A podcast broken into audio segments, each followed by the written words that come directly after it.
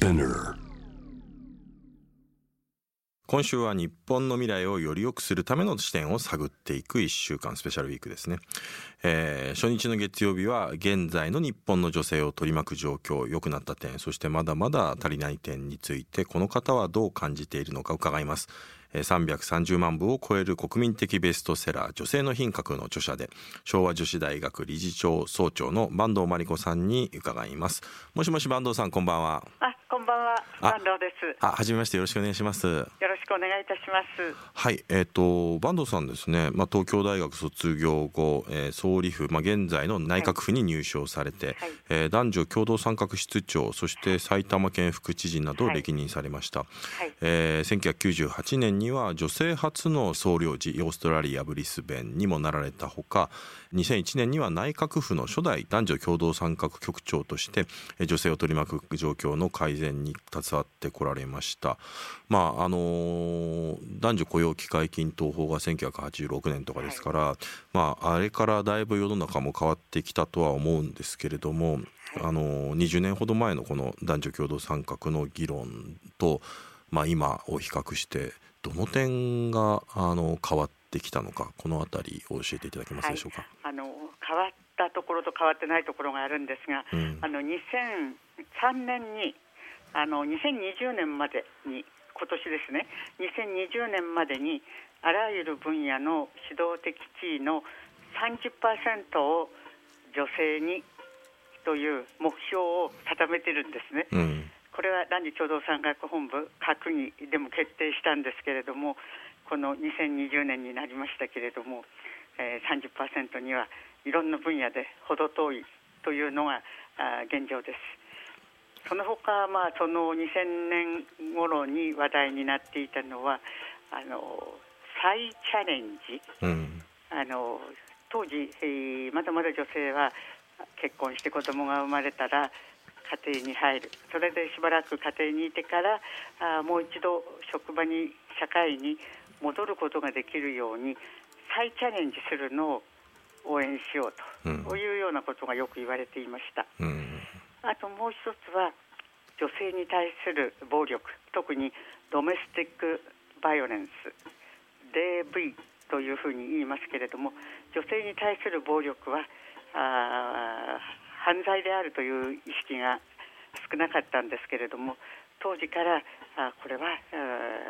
犯罪だからなくしようというふうな議論が盛り上がっていました。うん。なるほど。でも、まあ、今ねあの挙げていただいた3つの現在の状況をフォローすると、はい、まあ、この2020年30%という目標を、まあ、政府がちょっとこれ達成できなかったので、まあ、2020年代のなるべく早い時期という曖昧な言い方にこれ伸ばしましたね、まあ、だから、まあ、あの実質的にはまあ10年先送りしたっていう言い方ではあるっていうことでしょうね。でもそれはね、まあ、ひっそりとだから皆さんあんまり気がついてないだろうと思いますけれどもあの2020年30%というのをあの安倍さんがあ来日内閣で、えーえー、総理に戻られた時に、えー、大きく女性活躍社会ということで2020年30%を目指しますとおっしゃってたんですけれども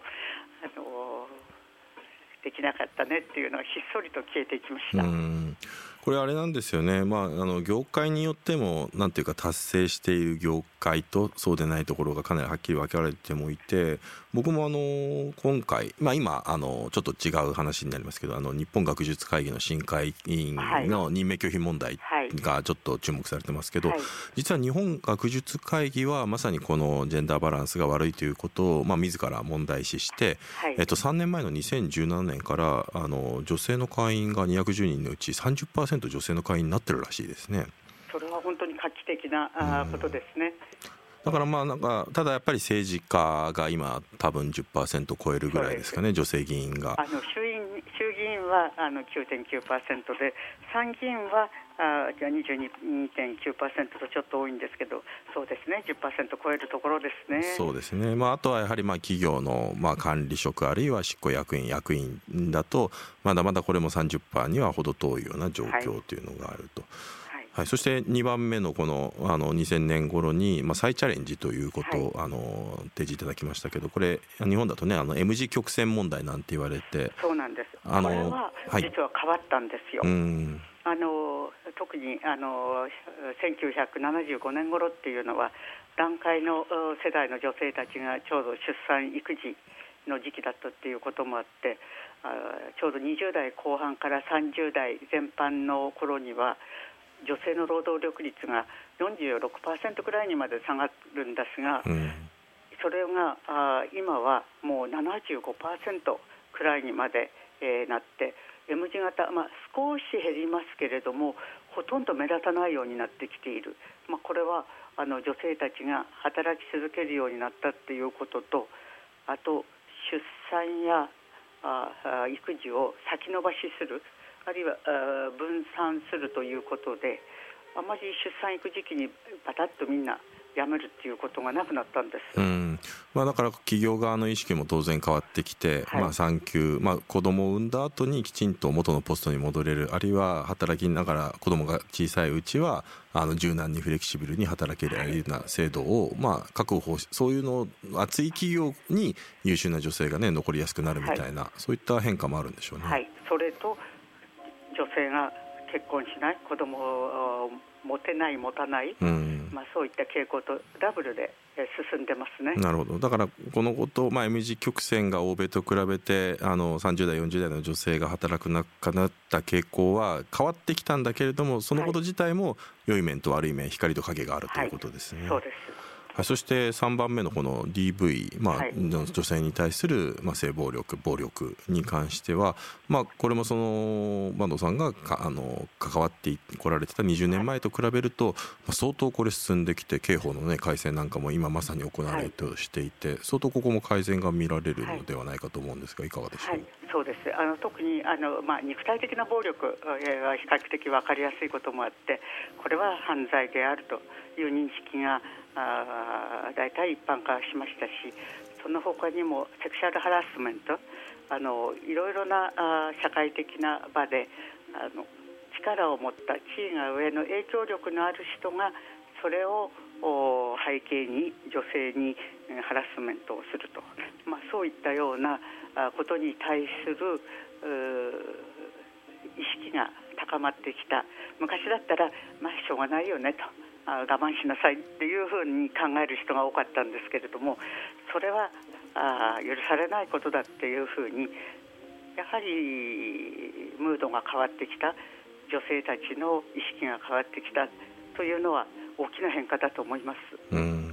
これ一つねこのポイントっていうのはこれ5年ぐらいここ5年ぐらいの大きな変化は例えばあのネットで言えば MeToo 運動っていうのも出てきました、はい、そしてまたまあジェンダー平等の意識なんかも変わってきてると思うんですけども一つやはり女性がまあネットなんかを通じて声を上げやすくなったということがあると思うんですね。これ20年前と大きな違いでもあると思うんですけどこの点いかがでしょうか？うね、あの MeToo はアメリカ発祥ですけれども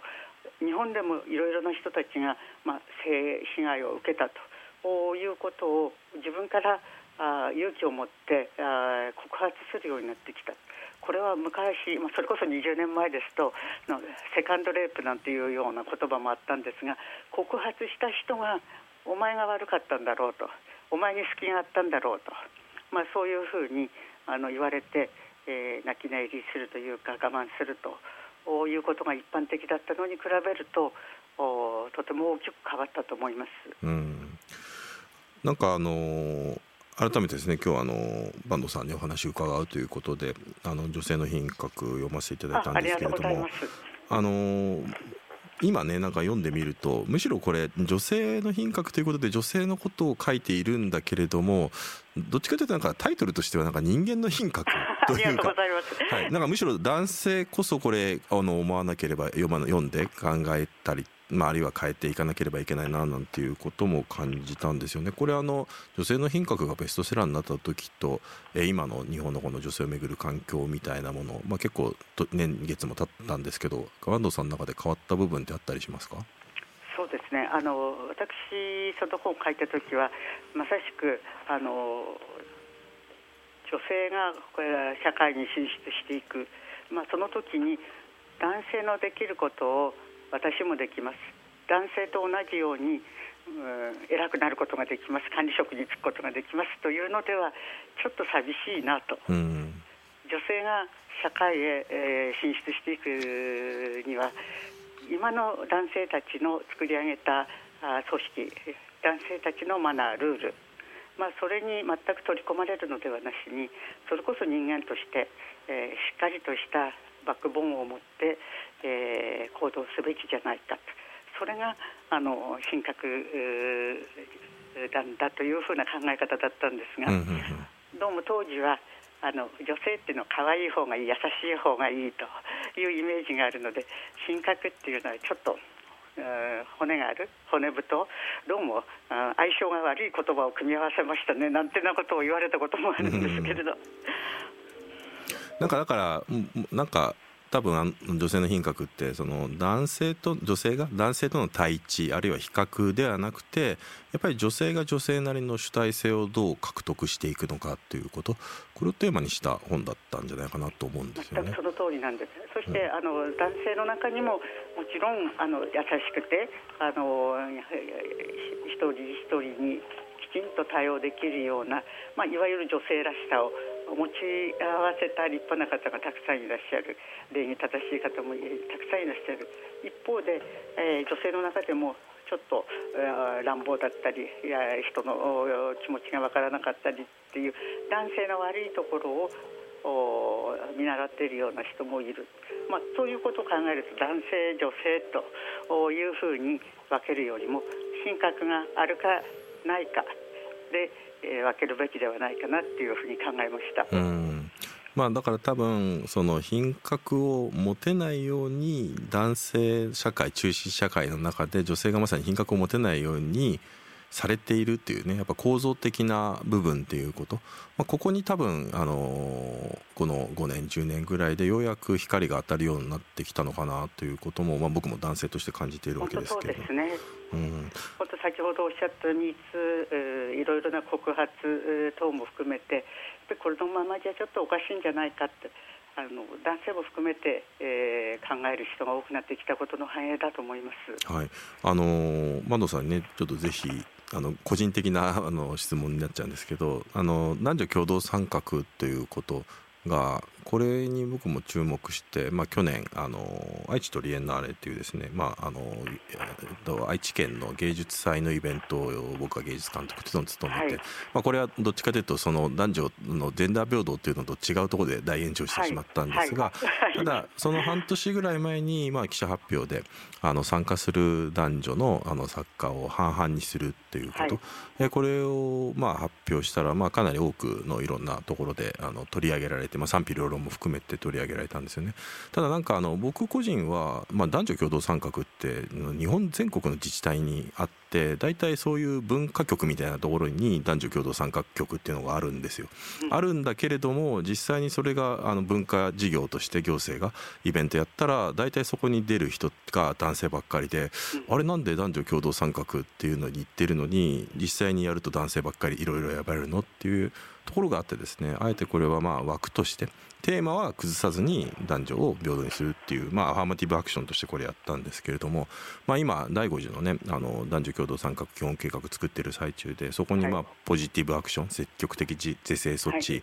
アーマティブアクションだったりクオータ制みたいなことへの言及もあるんですけれども、まあ、これはやっぱり批判する人もねあの多くて女性にゲター履かせるのかみたいに言う人も多いんですけどこの辺りどういかがでしょう、はいあの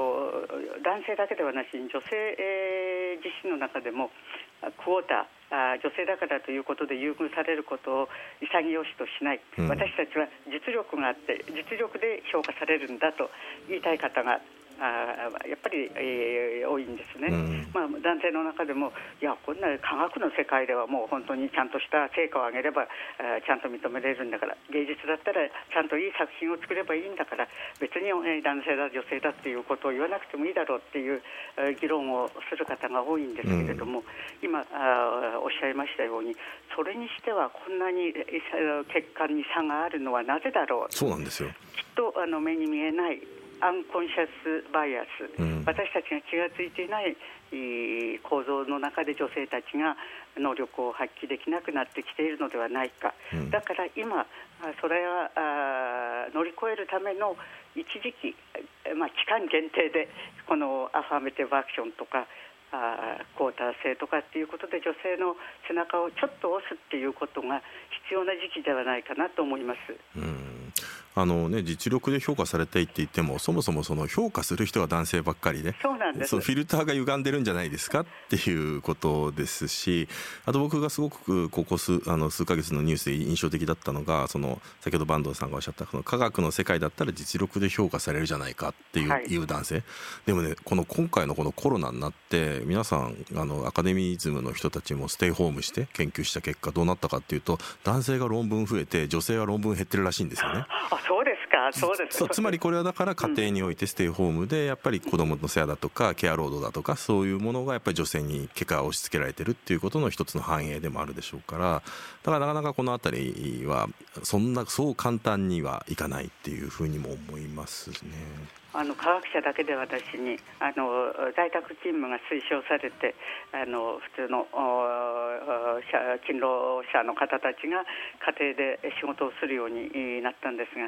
例えば専業主婦の人なんかもうやめてくれと早くあの夫を職場で預かってほしいとかですねあのあるいは2人とも在宅勤務をしていてもやっぱりあの家事とか食事の用意とか子どもの世話はあ女性の負担になるから。やはりその在宅勤務になったら家庭の中での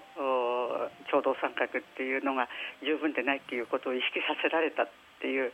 声は結構あるんですね。そうでしょうね。だから家でズームをやるにしてもそのズーム会議が男性とも女性も両方働いてると、その同じ部屋でその会議があの被っちゃうとできないので、まあそうすると女性が外にカフェに行ってカフェとかねなんか、ね、静かなところみたいなっていう取り合いになっちゃうなんていうね話を聞いたりもしますね。だから本当社会へ女性が進出するだけではなしに、まあ、あの家庭に男性が進出するというかあの家庭だけではなしに私はあの無償労働の世界あのお給料には結びつかない社会的なあの地位には結びつかなくても人間が生きていく上で社会を維持していく上でえー、大事な活動っていうのたくさんありますよね、うん、なんとなくなんかそちらの方は、まあ、女性たちがやればいいんだろうと,、えーと、男性はやはりその能力を発揮するときに、えー、稼いでなんぼっていうかあそれが能力の証報酬が能力の証っていう、えー、価値観っていうのはまだまだ根強いような気がしますね。うんまあ、またそういうね価値観をコロナがどのようにね変えていくのかっていうこともあの非常に重要なポイントになるのかなと思うんですけれどもあのこの実はこの後伺いたいのがこの出口のね見えなかった見えないこのコロナ禍で、まあ、そうした人生観あるいは働き方にもあの悪いことだけではなくていい意味でのポジティブな変化も出てきていると思うんですね。まあ、そんな中あの坂東さんがあの追い活えー、老人の老にあの活動の活という、はい、読ませる「追い活のすすめ」という本、はい、はい、書かれまして、まあ、人生100年時代に必要な心構えを指摘されてるんですけれどもあのなぜこの「追い活のすすめ」を書こうと思われたんでしょうか。はい、あの私もだいぶ年を重ねてきたんですが皆さんあの私の周りの同じ年代ですと就活ブームといいますか、うん、あの終わる方の活動ですね、あの自分があの亡くなる前にあの身辺をきれいにしていこうとかっていうようなことは熱心なんですけれども、うん、人生100年でしょ、今は、うん、まあ、100年はないにしても、90年くらいまで生きる方が多いのに、えー、ちょっと早すぎるんじゃないかと、うん、就活より就活。あの、就職の就活とかね、あるいは老活。あの、高齢期をどう生きるか。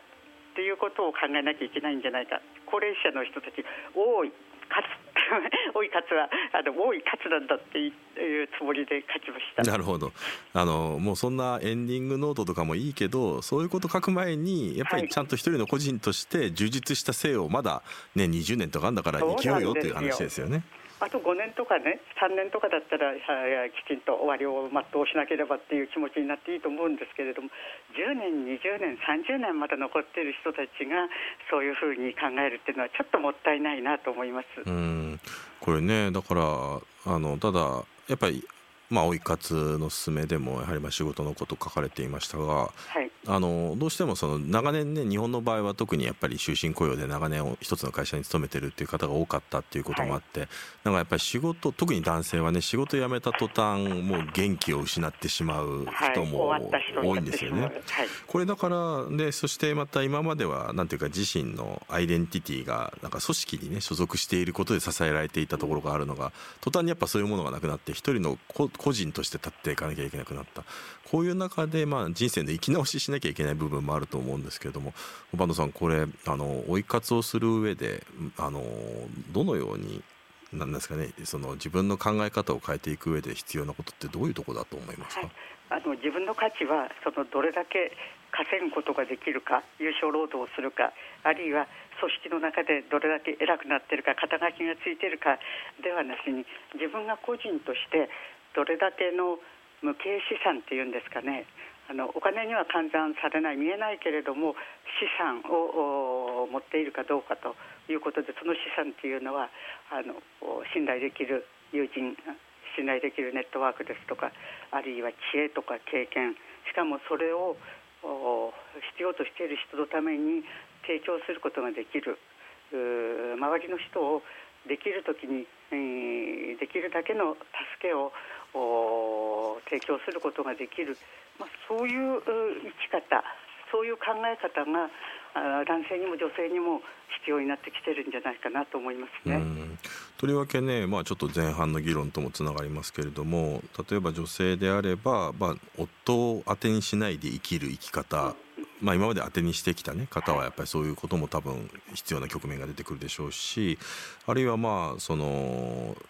結婚してね仕事辞めてその後のキャリア犠牲にして家族に尽くしてきたっていう方がでも家族も子供も大体一通り成長してあの独立してまあ、そうしてじゃあこれから何しようみたいなね思うところもある。この辺りなんか男女で違いってあったりするんですかね？そうですねあの女性の場合は男性があ仕事にあの打ち込むように、まあ、家庭の中でも子育てにあの打ち込む人が多いんですがあの男性よりも早く早々とあの子育ては終わっちゃうんですね、うん、まあ、もちろんあの50になろうが60になろうが子供は子供ですけれどもでもそうしたその子育て、えー、に全力投球をできる時期が過ぎた後自分はあどう生きていくのかっていうのは男性よりも早く切実に突きつけられる自分のアイデンティティっていうのはどこに求めるかっていうのがあります。それからあの生き方の前にあの経済的な収入を今まで男性は、まあ、年功序列で終身雇用で安定的に妻子を養うことができるという前提だったんですけれどもあの先ほどおっしゃったようにコロナコロナ前から日本の企業があ、まあ、パワーを失ってきた成長力を失ってきたっていう中で、えー、自分のところの社員に対してとても、まあ、冷たくなってきたというか最後まで抱え込まなくなってきた、うん、まあ、リストラですとかあるいは、まあ、倒産ですとか、まあ、そういうことで企業が社員の面倒を定年まで、えー、見ることができないということは女性にとっては男性があずっと一生自分の経済的なサポートをしてくれることを当てにできなくなってきたということと裏腹なんですね。これはあのもう一つですねあのコロコロナのこともあの書かれていて重要だなと思うのがやはりまあ高齢者要するにコロナが高齢者ほどやっぱり重症化しやすいというリスクがあって、はい、まあ、そしてその結果まあ本当は自分らしく生きるためには本当に若かった頃みたいに外にも出ていろんな人と交流して、まあ、そういうことが多分健康だったりとか多分精神状態を多分健康にするようなところがあると思うんですけどコロナでやっぱそういう高齢者がすごくまあ、なんていうか抑圧されたようなね状況に置かれている。しかしでもなんかそれによって迷惑をかけたくないみたいなねあの思い。なかなかこのジレンマみたいなね抱えている高齢者の方が多いと思うんですけれどもそういった方にアドバイスできるとしたらどういうことが挙げられますか、はい、あの十分あの正しくされな恐れなければいけないので十分な予防は心がけなければいけないんですけれども、まあ、例えば人混みには出ない。密集しているところには出なくても自然の中に出て、えー、散歩をする運動をするなんていう行動はもうどんどんした方がいいわけですしあのいろいろなあ新しいチャレンジ例えばパソコンですとかインターネットとかから情報を、得るとかあ今までできなかったことをやるチャンスだっていうふうに前向きに変化を捉えないとあダメだダメだダメだで引きこもっていったら本当にあの認知症も進むし基礎疾患も重くなるんじゃないかと思います。うん。これあのこの本の中のね終わりにところで書かれてるんで僕はやっぱりすごく印象に残ったのがあのフレーズがあって高齢者は感動しましょう学習しましょう意識して機嫌よく過ごす努力をしましょうと書かれています、はい、ありがとうございます、はい、私はねあの今までの高齢者はアイウェイをだったけれどもこれからの高齢者は書きく傾向になろうと言ってるんですね。あいうえおっていうのはもう諦める、うん、意地悪、うん、内向き、うん、遠慮。そして遅れたあ考え方を持っているというのが高齢者のイメージだったと思うんですけれども、はいはいはい、これからは書きくけこ感動する。そして学習する、それから機嫌よく、これはね自然にしているとどんどん不機嫌になるので意識して機嫌よく装う。機嫌よく振る舞う。そして、えー、いろいろ工夫をする、まあ、前と同じでいいやじゃなしにいろいろ工夫をする。そしてもちろん健康。心身が健康。そして、えー、社会周りの人たちに貢献する、まあ、交流することから貢献するにぜひ進んでいくべきだと思うんですがもう高齢者は夢をの中に閉じこもってるんじゃなくてかきくけこで、えー、ポジティブな生き方をすべきじゃないかなと思ってます。うんあともこのこちらのねこの「追い活のすすめ」を読んでいててすごく僕が実用的でこれ便利だなと思ったのが第4章なんですよね。はい、あの例えば老後の生活資金をどのように分散して守りましょうとか、はい、あるいはまあ最近だとねあのいろんなあの高齢者をターゲットにしたあの振り込め詐欺みたいなものがどんどんねなんかあの、はい。かなり狡猾になっているのにそこで騙されない方法ですとか、はい、あるいはまあもうあここまで書いちゃっていいのかなと思ったのはいわゆるそのあの介護付きね老人ホームだとか、まあ、そういう老後の住まいの選び方をかなりコストなんかも含めてあのこういう選択肢がありますよっていうのをなんか多分あのこれ高齢者の人が言わないと書きにくいだろうなみたいなことをバシバシ書いていただいているというのもあって。ありがとうございます、うん、あただ本当にすぐに役に立つ情報というのはすぐに役に立たなくなるかもしれないので、うん、あの怖いんですけれどもやっぱりそうした情報を集めて自分の責任で選ぶ自分の責任で行動するっていうのがこれからの高齢期を充実して生きていく上では不可欠だと思うんですね。それでそれこそねあの公的年金だけではだめだから2000年2000万円貯蓄してそれを守って、えー、ひっそりと暮らすのではなしに2000万円貯金がなくても1年に100万円ずつ、えー、収入があるような活動を20年間すればいいんじゃないのというふうに考えて、えー、どんどん世の中変わっていきますからその変化を恐れないで情報をしっかり集めていく。この姿勢が一番大事なんじゃないかと思いますね。うん、これあの相当このヨンソンのところ書かれるのにいろいろお調べになったこともあると思うんですけど、はい、あの坂東さん自身がこの本書かれていろいろ調べたりする過程で、まあ、安心したというかなんか気づかれたこととかってあったりしますか？そうですね。あの特にあの高齢期になるとあのみんなが介護が必要になる、うん、みんなが下流老人になるっていうふうに恐れてる人がいるんですけれども高齢期になるほどあの差が大きくなる、うん、えー、とても元気な方たちが多くて本当介護が必要になる人は70代では4%、うん、まあ、80代後半以降でもお、まあ、25%介護が必要40%が介護が必要とかっていう言われても過半数は介護を必要としない、というふうにあの同じ事実のうちの暗い方ばかりが、まあ、私たち高齢社会だとあの想像しがちなんですけれどもあ別の考え方もあるな別の見方もあるなというのをあの書いていてあの自分自身で励まされました。うんなるほどでも確かにねそんな70代ではあの4%しかいなかったなんていうこともね知らないこともたくさんあるでしょうしまあどうしてもそのネガティブな面ばかりがね注目されるけれどもきちんとまあエビデンスも出して、えー、ポジティブなところにも光を当てて、はい、まあこの高齢期そして追い活恐れることはないよという、はい、まあポジティブなメッセージを伝えたかった本でもあるということですね。はいそうです。れによってあと社会も高齢経営者が増えることによってみんなが長生きすることによって、えー、ベタニューノーマル新しい社会の在り方あベターな社会の在り方ができるのではないかなと期待してます。はい。えー、そろそろ時間が来てしまいました、えー、興味を持たれた方はぜひ追い活のすすめをチェックしてください、えー、坂東さんどうもありがとうございました。ありがとうございました。本当にありがとうございました